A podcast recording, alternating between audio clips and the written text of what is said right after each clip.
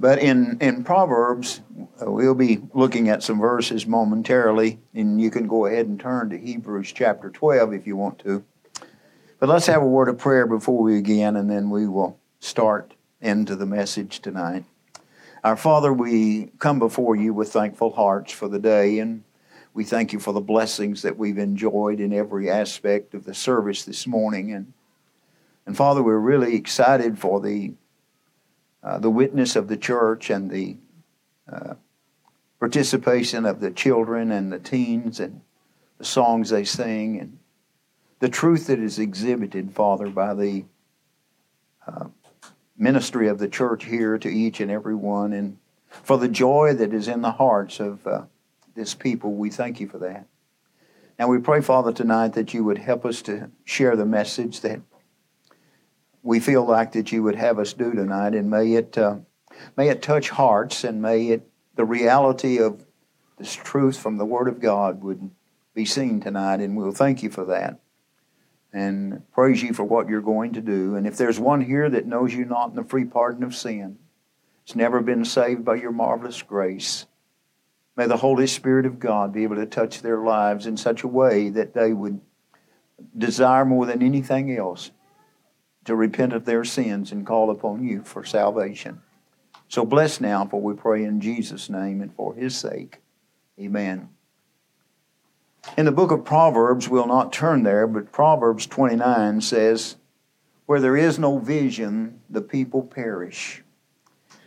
And of course, with the message that I have tonight that Brother Russell would like for me to try to preach, and which I feel it is very appropriate, it's it's a stewardship message, and it deals with three words. And I think these three words are very vital for a local New Testament church from the Scriptures. And uh, we'll look at those three words as we move along more in uh, just in a few minutes. But the church I pastored in Sherman for 20 years celebrated their 90th anniversary just this last year. And um, then earlier in the uh, year ago, or about a year ago, I, pa- I preached the anniversary service for our church in Denton called Central Baptist Church, and they celebrated their 90th anniversary. Last August, I was in uh, Paris, Texas, where I had pastored years before, and uh, I was there for two Sundays straight in a row because all month we celebrated the 100th year of the church there in Paris, Texas. I then was uh, in Bowie, Texas on Easter Sunday, and we celebrated the church there. I'd been there for seven and a half years, and we celebrated the 73rd year of that church that was started by Brother Walls. And, and when we begin to think about these things and realize uh, the reality that God has a vision for churches, that's what He wanted. He wanted them established and started. And then we begin to think about that, but with each one of these churches, and this is what I want you to get with each one of these churches, there had to be something that brought it about. And we go back to basically the church in Sherman, Texas. In 1929, uh, there was a, a riot in Sherman, Texas, and the courthouse was burnt down on the courthouse square. And it was a riot there, and there was a lot of problems and things of this nature. And, and then in 1930, John R. Rice, uh, out of Decatur, Texas, was uh, went into evangelism, and he was in Waxahachie, Texas, uh, doing a revival meeting, an old time tent meeting. And uh, the story came up again about the tragedy that had happened in Paris, Texas, and he said this. He said, any, any town like that needs a fundamental, independent, Bible believing Baptist church. So he made all the arrangements with the city that he could go there and set up a tent on the grounds where that the courthouse had been burned and started a revival. That revival started because John R. Rice had something in him that moved him to do what he had been taught to do and trained to do. And what he knew what God wanted him to do because of that which was instilled within his heart and what he was called to do. He was on in revival there on the courthouse square somewhere between 90 and 102 days. 256 people were saved. They baptized them in the horse trough there on the courthouse square. And a few blocks away, they bought a piece of land and started building what we used to call uh, old mule barns. And basically, what that was, that was just a long shotgun building, had a few windows on the side, but didn't have windows. It just had wood, wood, wood flaps that opened and closed.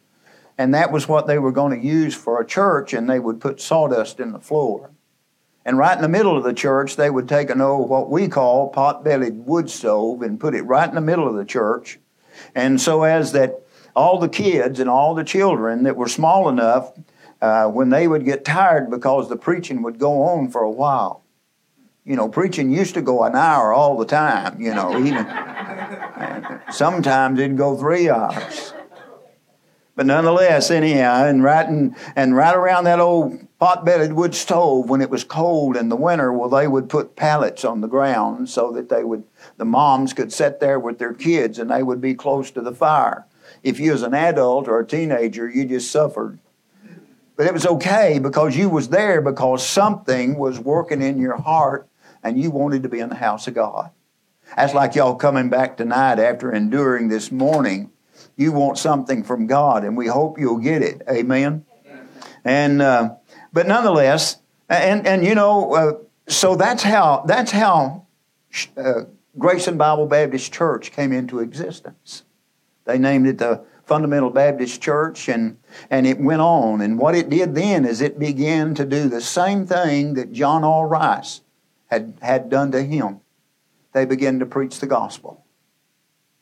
And that gospel began to move in the hearts of individuals in the church. And, and it began to do the same thing again. And the, and the old church in Denton, Texas, uh, uh, the old Central Baptist Church there, it started out the same way. There was two men there was two men that came, and, and there they were, Charles Davidson and Paul Sizemore, who had been saved and reached by the old First Baptist Church in Fort Worth, Texas, where John R. Fra- John R. Uh, uh, no, J. Frank Norris was pastor, and uh, and and they they learned the same way, same thing John R. Rice did that the thing that you do is once you get saved and God begins to work in your heart and your life, and you begin to get the gospel deep in your soul, and you begin to be uh, deeply taught, and, and you know one thing that you've got to do, and that you've got to share the gospel with someone else. You, you have exhibited that you're doing that tonight. That word is called legacy. It's not something that you inherit, but it's something that you get, a legacy that comes into you that is there because it's, it's something that you've been taught of character, of, of belief and faith, and it's something that you carry on and keep on carrying on and keep on carrying on. And so it wasn't long then as they moved there and they, they went down to the old um, trade ground there in Denton, Texas, where there was an old mule barn, and they got in that mule barn and they started a church. And then, you know, I can go on and on with each one of these churches the same way. It happened because there was somebody, somebody down the way had been saved and they had been taught and they had been burdened and they had uh, they had taken that which was there and it became in their heart and they wanted to do what God wanted them to do just like this brother right here and and that is the that is the very thing when we begin to think about legacy and we understand it we realize that this, this is the first thing that we've got to understand. This is the first thing that Metro Baptist Church has got to do, and you're doing that. You see the children, they came up here. You were teaching, teaching them to sing the songs. It, it basically, I don't know if you caught the message or not, but, uh, you know, that was, a, that was the cry that uh, Samuel said. And he was a, faith, a faith promised child. And then when you begin to think about those things, and that's an instillment in their hearts, and I, here I am, Lord, what do you want me to do? Here am I, Lord, what do you want me to do? And that's the very cry of what I've been trying to say all week is, what do you want me to do, God? I'm yours. You bought me and paid for me, and so I want to know. Notice, if you would, in Hebrews chapter 12, I told you to go there, and, and uh, of course, you know me, I just wander along and see what God's going to do. But in Hebrews chapter 12, I want you to notice it's, a, it's just a simple thing that the Bible has for us, but He wants us to understand after He goes through the whole honor roll of faith in chapter 12, and then He says this Wherefore, seeing we also are com- uh, comp- compassed about with so great a crowd of cloud of witness, let us lay aside every weight and the sin which does so easily beset us. And let us run the race, or let us run with patience the race that is set before us, looking unto Jesus, the author and the finisher of our faith, who for the joy that was set before him endured the cross despising the shame, and is set down at the right hand of the throne of God. Now, basically, what he's wanting us to see now, this is a this is a an Olympic thing. Whether we're talking about running a race and right on down the line, if we went back to Corinthians and other place, we would we would find that the Lord says we have to run it right that race. We've got to run it right. And when we look at when we look at what God's wanting to do and we think about it in Matthew chapter 28, you know, he wants us to understand that the one thing that he wants us to do more than anything else is go ye into all the world. Go ye into all the world, he said, and he said, All power is given unto me in heaven and earth. Go ye therefore in all and, and to all nations, baptizing them in the name of the Father and the Son and the Holy Spirit, teaching them to observe all things whatsoever I've commanded ye. And, and so that's exactly what the process is. There's these three words legacy, inheritance, and stewardship. And when we're now we're talking about that which is instilled within us, just as it was for Brother Russell and Miss Lisa, they were there. Uh, she was raised in Texas, he was raised in Canada, uh, but uh, he was here at a church, and the preacher began to preach to him, and he got saved. And the next thing you know, he began to be taught that the one thing that he's supposed to do is share the gospel with other people. And the longer he went, and the longer she went, she was in a preacher's home, but it didn't make any difference. I was raised and wasn't raised in a preacher's home. But when, when the preaching starts and you get saved and it begins to begin to be absorbed in your heart and soul, then that, that's when the legacy begins. And that's our responsibility. Our responsibility is for this legacy so as that in every service, in everything that we do, in every place we go, that we are instilling that in the hearts and the lives of those we come to know. For what purpose? That's what God told us to do when He came and when He left. He said, This is what you'd want to do. Remember the word, the verse I just read to you in heavens and earth? He said, And I've given you power, and you just baptize them in the name of the Father and the Son and the Holy Spirit. And then he said, Teach them discipleship. There's got to be the discipleship. In most places, we've lost sight of discipleship. But that's exactly what the Lord did, and that's how that they were able to reach the whole world, according to Colossians 1.23. It said they had preached the gospel to every creature upon the earth at that time. Now, we're a long way from doing that today.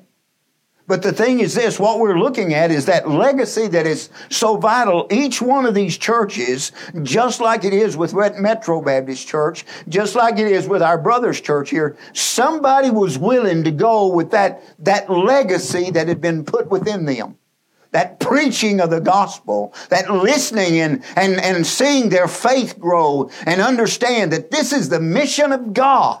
And this is the only way that it'll ever get done is if we carry that legacy on, not some inheritance of other things, but that gospel that goes into the hearts and the souls of men so that we can share it with others and they can come to know Jesus and get excited about Him. If I was here very long, I'd teach y'all how to say amen. You know, the thing that we find though is members of Metro Baptist Church, you know, you've got a great legacy already. It was brought here. And it's been, it's been being transferred on one person at a time. I watch Brother uh, Tyler as he as he leads the music and he d- does the ministry that he's uh, in charge of here and everything, you can see that he's got that within him. I, I, see the I see the people here, and and I see the uh, the couple that sang. I wish I knew everybody's name and could remember remember them. I can't remember the, the names and anything, but I can re, I can feel the heart. I can see the as he began to sing, like Brother Russell said, when he began to sing in his own language, it's it's wonderful. And that's the same way it is with me. I can't do worth a flip in English, but I do good in Texas. You know, that's, that's just the way it is. That's what was put in me as a kid growing up. I don't know anything else. I just know that Texas slang. We were at the restaurant restaurant yesterday and, and we were talking to the lady that was waiting on our table and we were talking with her. And she said, Well, I could tell you had a little twing. Well, I didn't know exactly what a twing meant. They usually tell us we just slur our words because we're real slow. But I think we speak fast. But that legacy, that legacy that's in you, you know, there's a there's a certain thing for every country that we're in. It's common with us because that was automatic. That was our family and everything else. And that's the way it's got to be with the gospel. And with that, we understand it because that legacy is the thing that is going to make Metro Baptist Church carry on the gospel and send the missionaries that you're sending, helping them and working with them his brother wasn't uh, going out and trying to raise money, but Metro Baptist Church decided he needed some help. And he did. He did. He probably needed a whole lot more help than he thought he did. Now, you're taking it wrong. I was talking about more money. Because it's always nice for the preacher's wife to get a new pair of shoes. You say, Preacher, what are you saying? You know, when we begin to think about the legacy the legacy. That is the thing that motivates us to be what God wants us to be.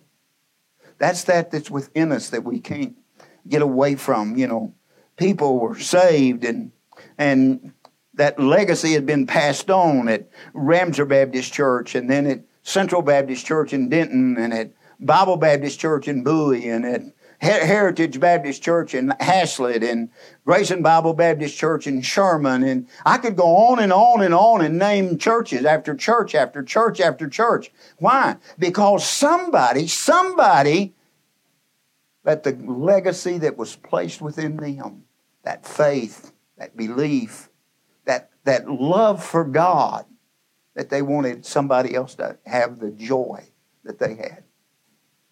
The joy, as Jeremiah said, the joy of the Lord is my strength. I, love I love the scriptures dealing with the Holy Spirit. We'll talk about that tomorrow night, I think. Is that right, Brother Russell? Yeah. We're going to talk about that tomorrow night. Boy, what a great joy. Isn't it, isn't it wonderful? Isn't it wonderful that when you got saved that God took up his abode in you? Isn't it wonderful that, you know, when things are tough and it seemed like that the world's coming to an end, that He's there to comfort you and said, That's okay. I can take care of you. I can take care of you. That, that's those things that we learn from the scriptures, you know, and, and, and allowing those things to happen, uh, happen in our lives. And, and without, you know, without these individuals coming, just think tonight, if Brother Russell and Miss Lisa hadn't felt like God wanted them to come to Canada as missionaries, we wouldn't be here. You wouldn't be here. Some of you might not be saved. Some of you may be the the Lord only knows where you might be tonight. Had it not been that they had this legacy that was in them, this deep feeling of faith, knowing they were saved and God was working in their hearts and working in their lives, and, and they couldn't get away from this. This was something that was so instilled within them that they were willing to leave Texas. Can you believe that? You know, can you believe that? And come to Canada. But I've got more respect for Canada now than I had a few years ago Boy, they've got some good cowboys in the professional bull riding now, and they're they're coming on the top of the lot. You know, they're going first place, world champion bull riders, and right on down the line. And I'm just kidding with you. I've always had a respect for Canada. I was just joking around. But I'm not joking around about the talent that you, some of your uh, young men have for riding professional bull. But nonetheless, as we think about, but that that's instilled within us. Now you got that. You got that because somebody had it within them when they came. 23 years ago they came. 23 years ago they came. Why did they come? They had a burden to do exactly what they've done for 23 years. And you have been the recipients of that. And I would dare say that most of you have that in you. The children came and they sang and they sang that. Here I am I, Lord. Tell me what you want. Are you as pliable as they are, as the children are? And then the teenagers came and they did the same thing. That legacy that is in them. And, and, and, Beth, uh, and Metro Baptist Church has got to do that. It's got to make sure that it keeps its legacy so instilled in every member that comes that it keeps on, keeping on, keeping on, keeping on, keeping on, keeping on, keeping on. And one day, if the Lord doesn't come, it'll have a hundred year old anniversary because they came and you came they cared and you cared. They taught and you teach. They received you received. And it keeps on going and it keeps on going and it keeps on going because we're fulfilling the Great Commission, doing exactly what God told us to do. And we're instilling that in the heart. But without discipleship, without teaching them all things whatsoever I've commanded you, it won't go it will not go on because it will come to a place just like the race. Now, the race that they're talking about, I, I, I compare that to a, to a 400 meter race or whatever you want to call it, or that they pass the baton. Because, see, one day, just like it was with every one of these churches I've called about, one day God told the preacher either he took him by death or it was necessary because he needed to relocate him because he needed him someplace else. And he knew that the church needed somebody else to come in his place. And so the race was being run, and they were passing the baton. Just like this, our brother here, he came and he was here for a while, but then he took the baton for the church that he's in. But they made sure that they didn't drop the baton. If they'd have dropped the baton, they'd have been disqualified. And see, if it hadn't been that these people had been taught the gospel right, and the preacher that was coming was of the same standard, had the same belief, the same standards, the same Bible, the same, same, same, because they were instilled within him, just like they were instilled in the church and the one that came, so that would carry on. Otherwise, it would become chaotic.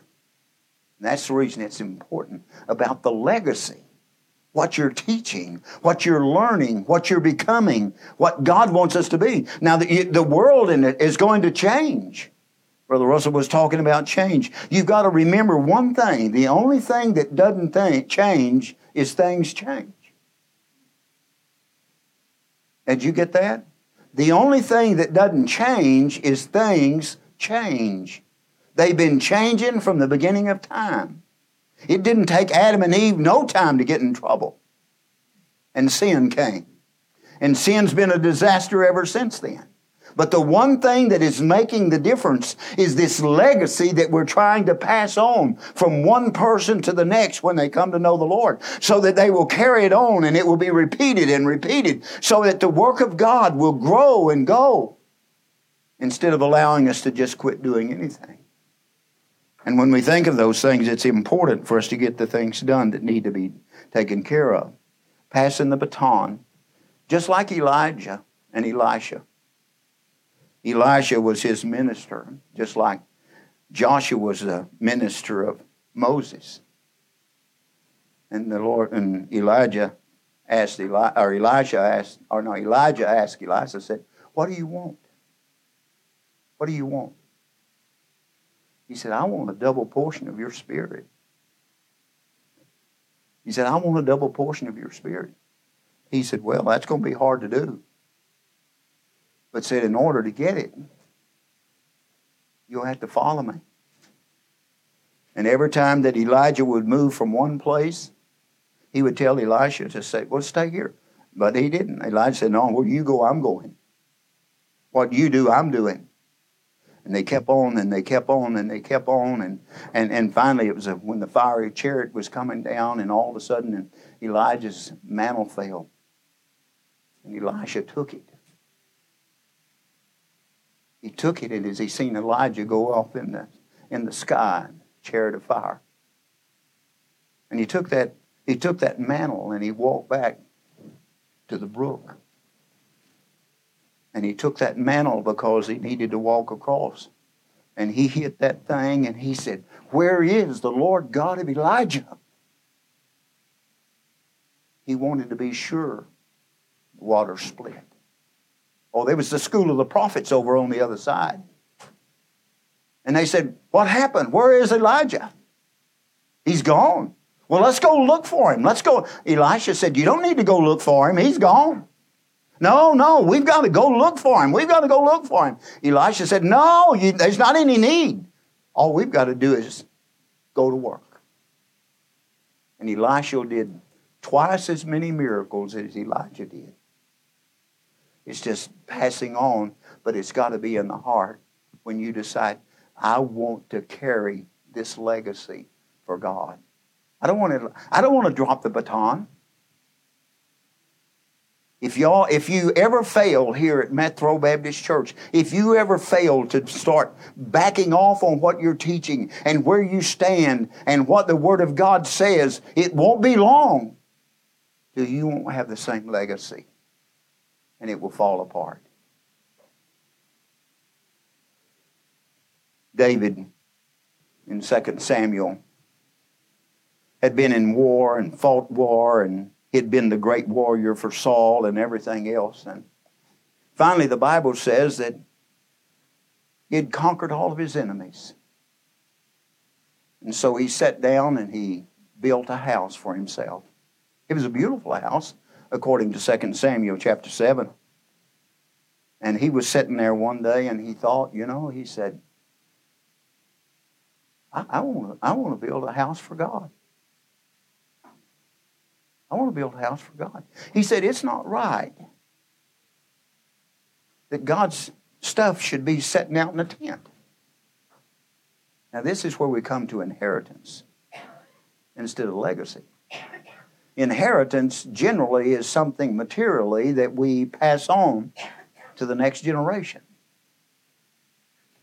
And so David was looking at that, and I think it was Nathan, if my memory is correct, and Nathan was a priest at that time. And so David said to Nathan, said, I want to build God a house.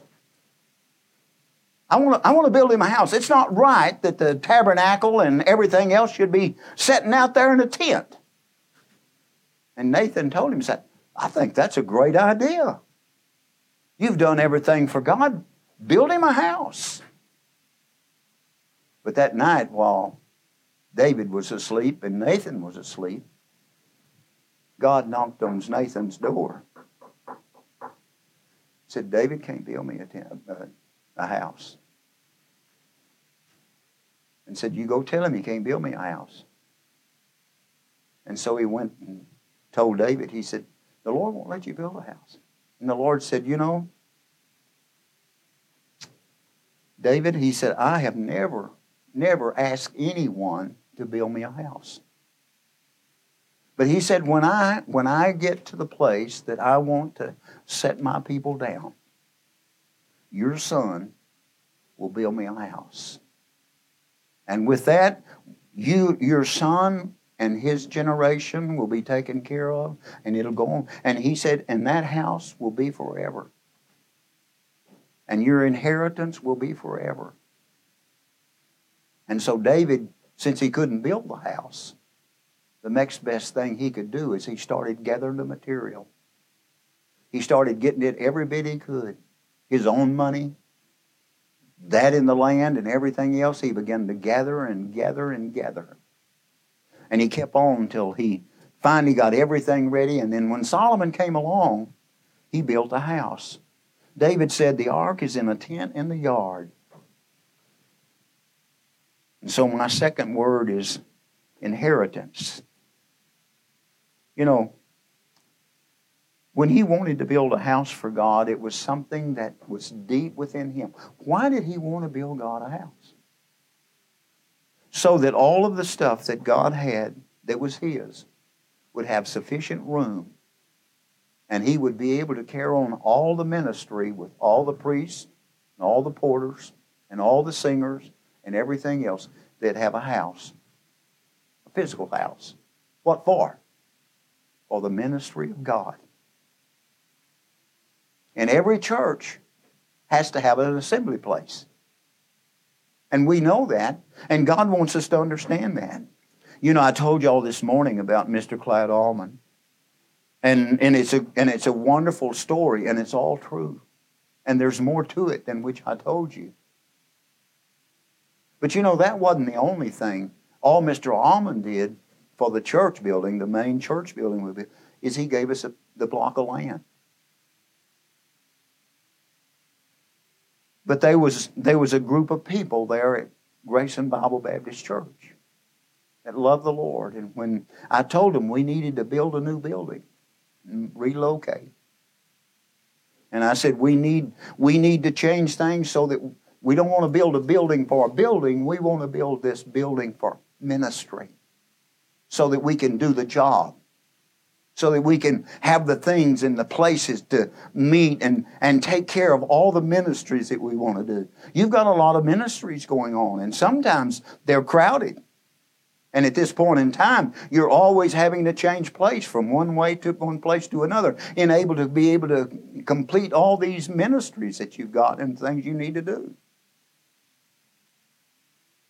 But a, but a building, just like the temple, when anybody drives by, they see this cross or whatever it is, a steeple, and it's a silent, silent it's a silent witness that God's here.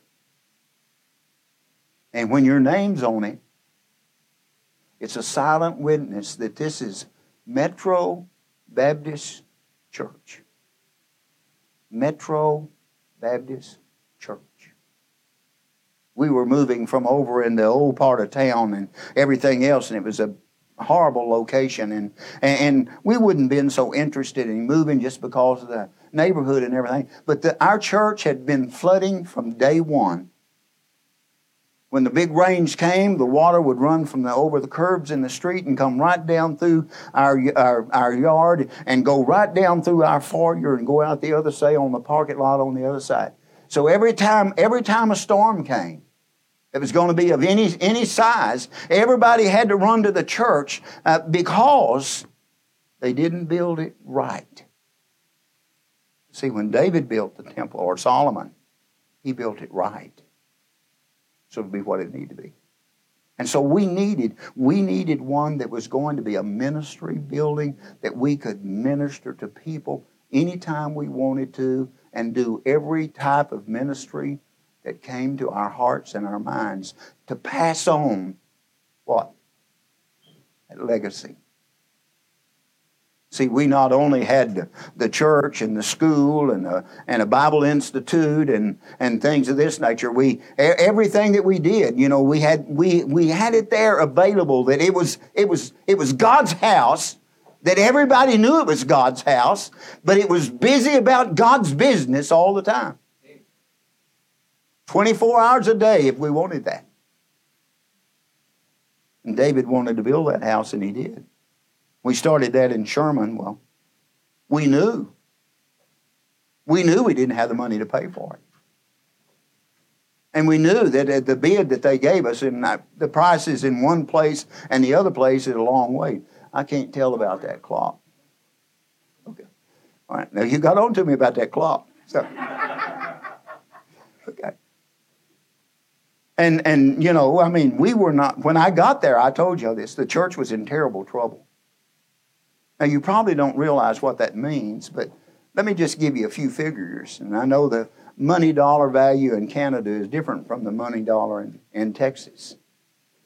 Y'all talk a whole lot higher dollars than we do in Texas. We're bigger, but, you know, uh, the money's cheaper.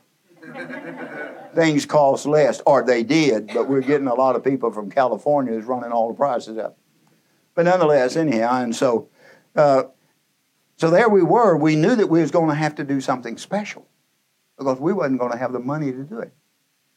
So we decided that we would get everything started and everything, and we would have a stewardship campaign.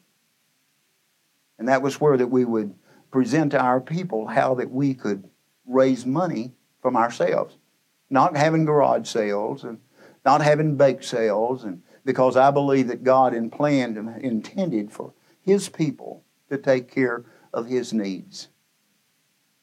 And so we went through our stewardship program, and as we got then, we took the principle from the New Te- or from the Old Testament about the Joash chest, where that they set it by the door, and everybody would stick their money in it for the repairs of the building of the house of God. You remember that? So we took that and we went through our stewardship campaign, and I don't have time to tell you all about that. But anyhow, it came to our day, and I was asking them to make a pledge that's different from faith promise.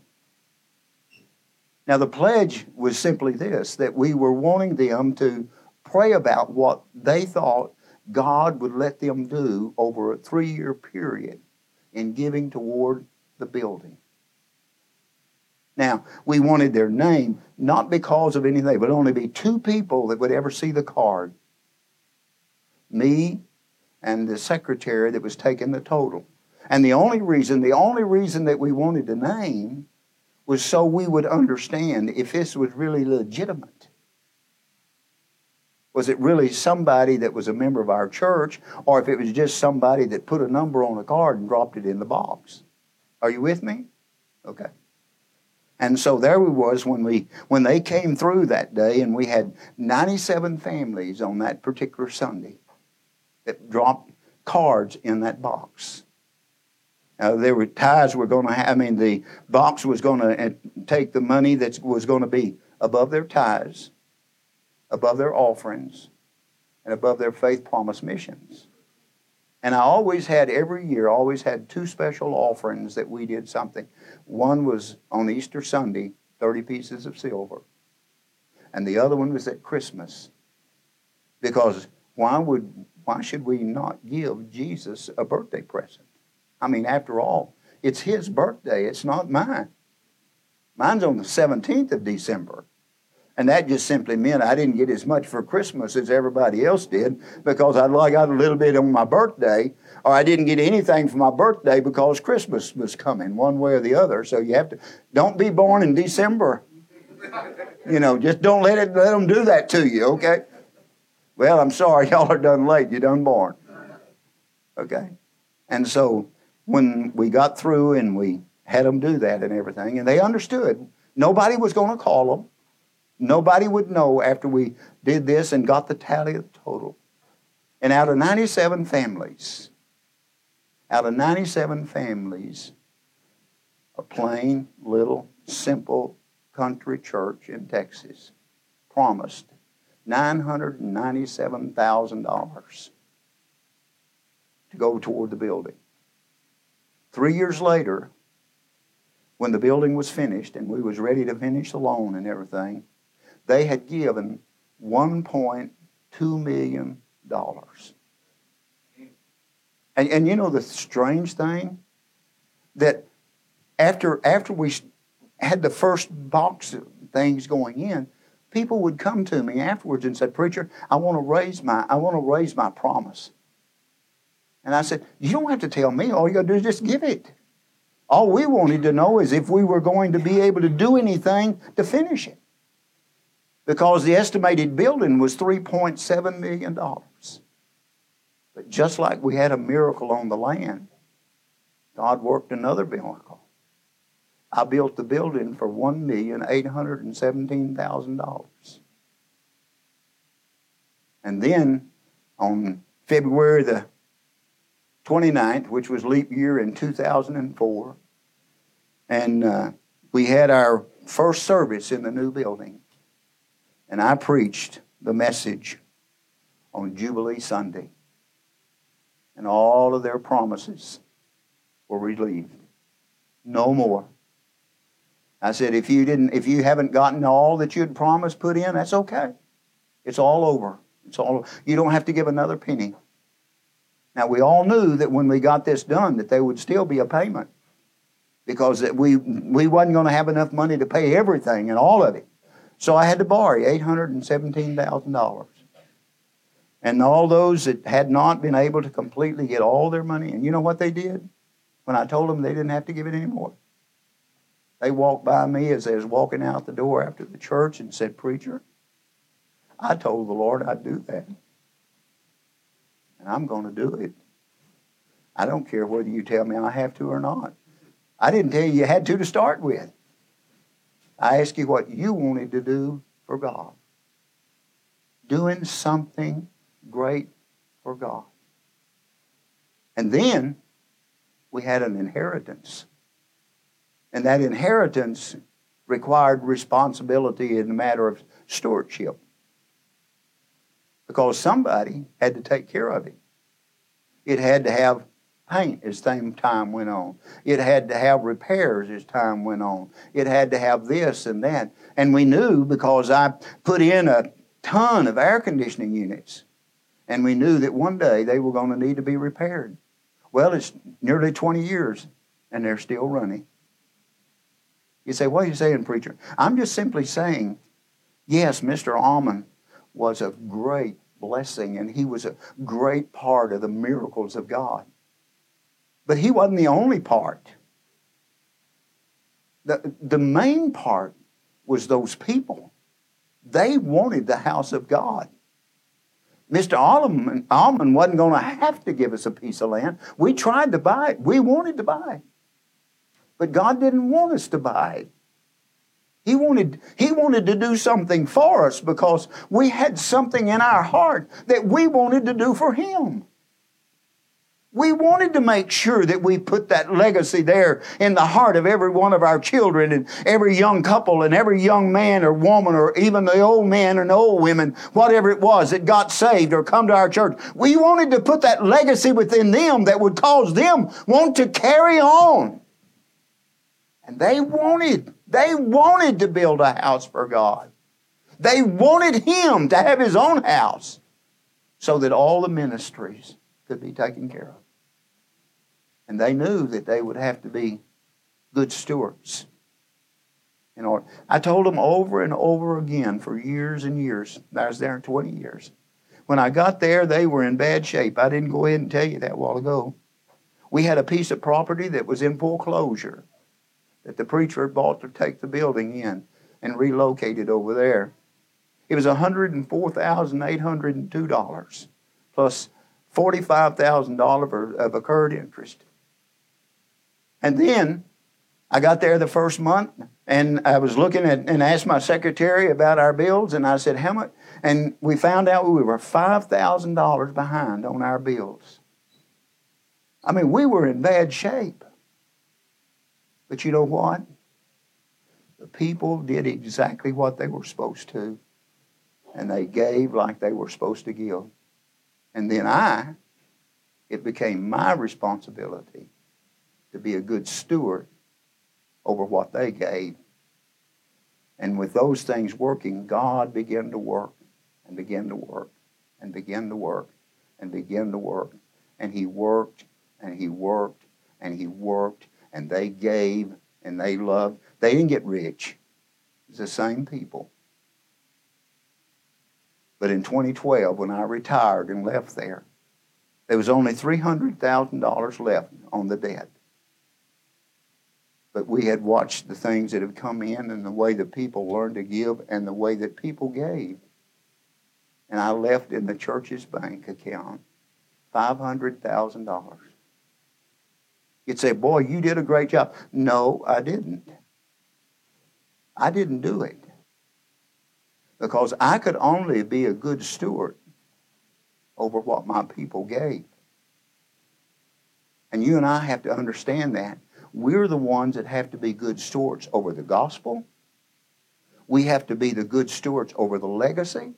That legacy's not going to go if we don't do what we're supposed to if we don't have these kids coming up and singing, if we don't have them carrying the mission signs and being excited about missionaries, if we don't have the teenagers coming and doing that, if we don't have the moms and dad getting exciting about getting a meal made for the international supper and, and sharing the things of God and, and everything that's happened in their lives, if we don't have that, we're not going anywhere. That's the reason he wants us to understand that We've got to do it. But you have to remember that the legacy is not yours, it's God's. He just wants you to pass it on. The building's not yours. We're building it for God. And when it's time for us to go, there needs to be somebody that will be coming behind us that'll carry on what we've been doing. I've been saved now for uh, 50 some odd years since 1967. The tragedy that I see is that we're losing the legacy. It's not near what it was when I got saved 50 some odd years ago. There's many a churches that you can't tell what they believe. You can't tell what they are and and they'll put something out on the sign out there and they won't tell you what it is because they really don't know what they are when you get inside. But metro baptist church tells you immediately that they're a baptist church. Why? Because that means the doctrines that we hold. That doesn't give us something here that makes us something. That's just a clear statement of when you walk into our doors, you can count on one thing. We're going to be preaching the Bible. We're going to be preaching the truth. We're going to talk to you, but there's only one way to heaven. It's not through any works, it's through a personal relationship with Jesus Christ. And we're going to tell you that you have a responsibility to love God, to serve God, to give like you're supposed to give, to witness like you're supposed to witness, and to be what you're supposed to be. Why? Because that is God's message to us. And if we do anything less, if we do anything less, we're not caring and passing on the legacy. We're just taking, if you would, and change our Bible from a real Bible to a, what do they used to call that thing that they had that was short thing of everything? Uh, huh? Well, no, not a paraphrase, but that's the same thing. It's a paraphrase. But you know, it's uh, they used to write stories and then they'd do something with a little book about it every year. Uh, huh? Well, it don't make any difference. It wasn't the whole story. That's the same thing today. And that's the way it is with all the rest of it. They don't give you the whole story. And it's important. Well, I hope that you understand what I'm trying to say because legacy and the running the race is very vital. Now, if we had time tonight to go over to Corinthians and read that, it would tell us, you know, if you don't run the race right, you don't get the reward. Now, Metro Baptist Church or any other church or you as a person or as an individual, if you don't, if you don't live your right life right, you're not going to get all the reward that you should be. Now, you know this that when you got saved, your sins were forgiven past, present, and future. And when you get to the when you get to the judgment seat of Christ, God will not talk to you about any sins that you've done since you got saved because they're all under the blood. And as I said the other night, the one thing about that we know that He told us that our sins were as far as the east is from the west. And as far east as you go, you just keep on finding there's some west. It just keeps on going. He didn't say north to south because there's a north pole and there's a south pole. But you just keep on going around and you'll never find your sins because they're gone. And he tells us in they're hid in the depths of God's forgetfulness. But there's one thing that we have to, will have to give an account for, and that's our deeds. Those things that He's commanded that we do. You remember last night we read in the text that when we've done all our duty, all our duty, we have nothing to brag about. That was, we read that in Matthew, I think it was, or Luke. That's all we've done. All uh, when we've done everything, we've just done our duty, and we are to do at least our duty. But it'd be better, as I said last night, if we'd go the second mile. The second mile. So I might do something special, special for God. Because He's done something special for me. My sins are forgiven. They're under the blood. And every day, every day is a miracle.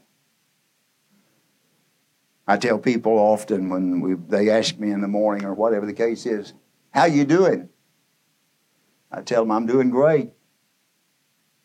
I woke up above ground. I'm glad that every morning when I wake that I look out and God's given me another day. Another day to love my wife. Another day for me to be able to have some kind of communication with my children, even though many of them are far away. I have the same opportunity to possibly tell somebody else about Jesus. I have the great possibility of some young preacher will call me and say, Brother Johnson, I need a little advice. I'm old, and they think I've got some wisdom, but I've just got a lot of years of the book because it's all I've got is what's in the book. And you've got the same thing. Every day you're blessed I'm glad that he put all the laws into operation. I'm glad that every morning the sun comes up. And I'm glad that every evening the sun goes down. Miss Johnson, she likes to go to the breakfast brook nook there in the in the back of the house and and open the, the blinds and look out and I've got a pond out there and she loves to look to see if any ducks are swimming this morning. And she watched the ducks she looks out across there and she watches the sun comes up every morning. Many mornings she'll take a picture of it and put it on Facebook. You say, what are you, what are you talking? The joy of life that God has given us. The beauty that He's given us. You, you think, if you would, now just think about this for a minute. I could go on and on and on and on, but you think about this for a minute. In a cursed world that we live in, how beautiful it is. In a cursed world, can you imagine what it looked like before sin had its effect on it? Before the flood came and everything began to move here and move there and move this way, and, and even as beautiful as all that wickedness is, just think what it will be when we come back for the millennial reign of Christ. I told Brother Russell and them today, when we come back, I'm asking the Lord, when He's going to give me an opportunity to rule and reign with Him, I'm going to ask Him to make me the ruler over all the city officials that has anything to do with building churches. Because I'm going to give them a pain in the neck. You say, You don't mean that. Well, I, I probably won't because I will be in a new creature then and I'll probably be kind. But right now, I would be glad to have that office. Some of y'all don't have any idea what I'm talking about. But nonetheless, might I encourage you today that one thing that you need to do is you begin to think about a house for God. Because it'll be a house for your ministries so that you can do all that God wants you to do. You're doing a great job. I'm not saying that. But it will make all the difference in the world and you'll see what God will do and how much more you can do and be blessed. Well, let's bow our heads if you would. And our Father, we come before you now and we pray that I have tried to explain simply the importance of the legacy, legacy that we need to pass on.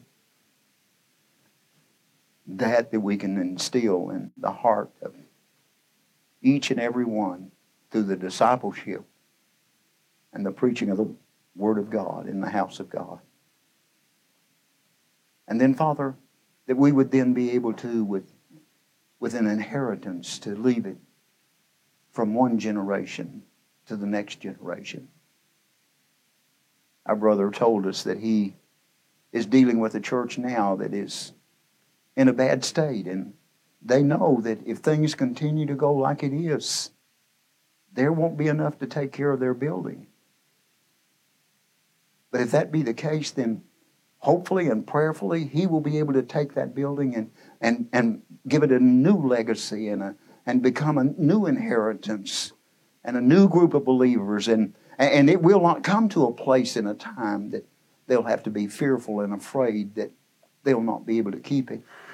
But that legacy will continue to reach out and get see people saved and build the, the family of God in that location, in that local New Testament church, so that it will continue on and they'll keep on reaching people for Christ and they'll keep on growing and they'll keep on being and, and it will not come to a time that it will have to even consider ending.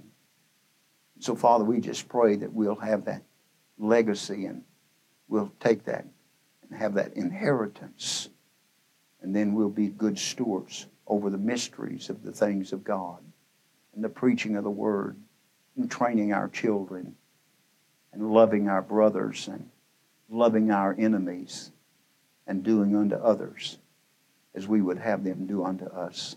I pray, Father, you'll bless now. Have your way in touching each heart and life now. And we'll praise you for that, for we pray in Jesus' name. Amen.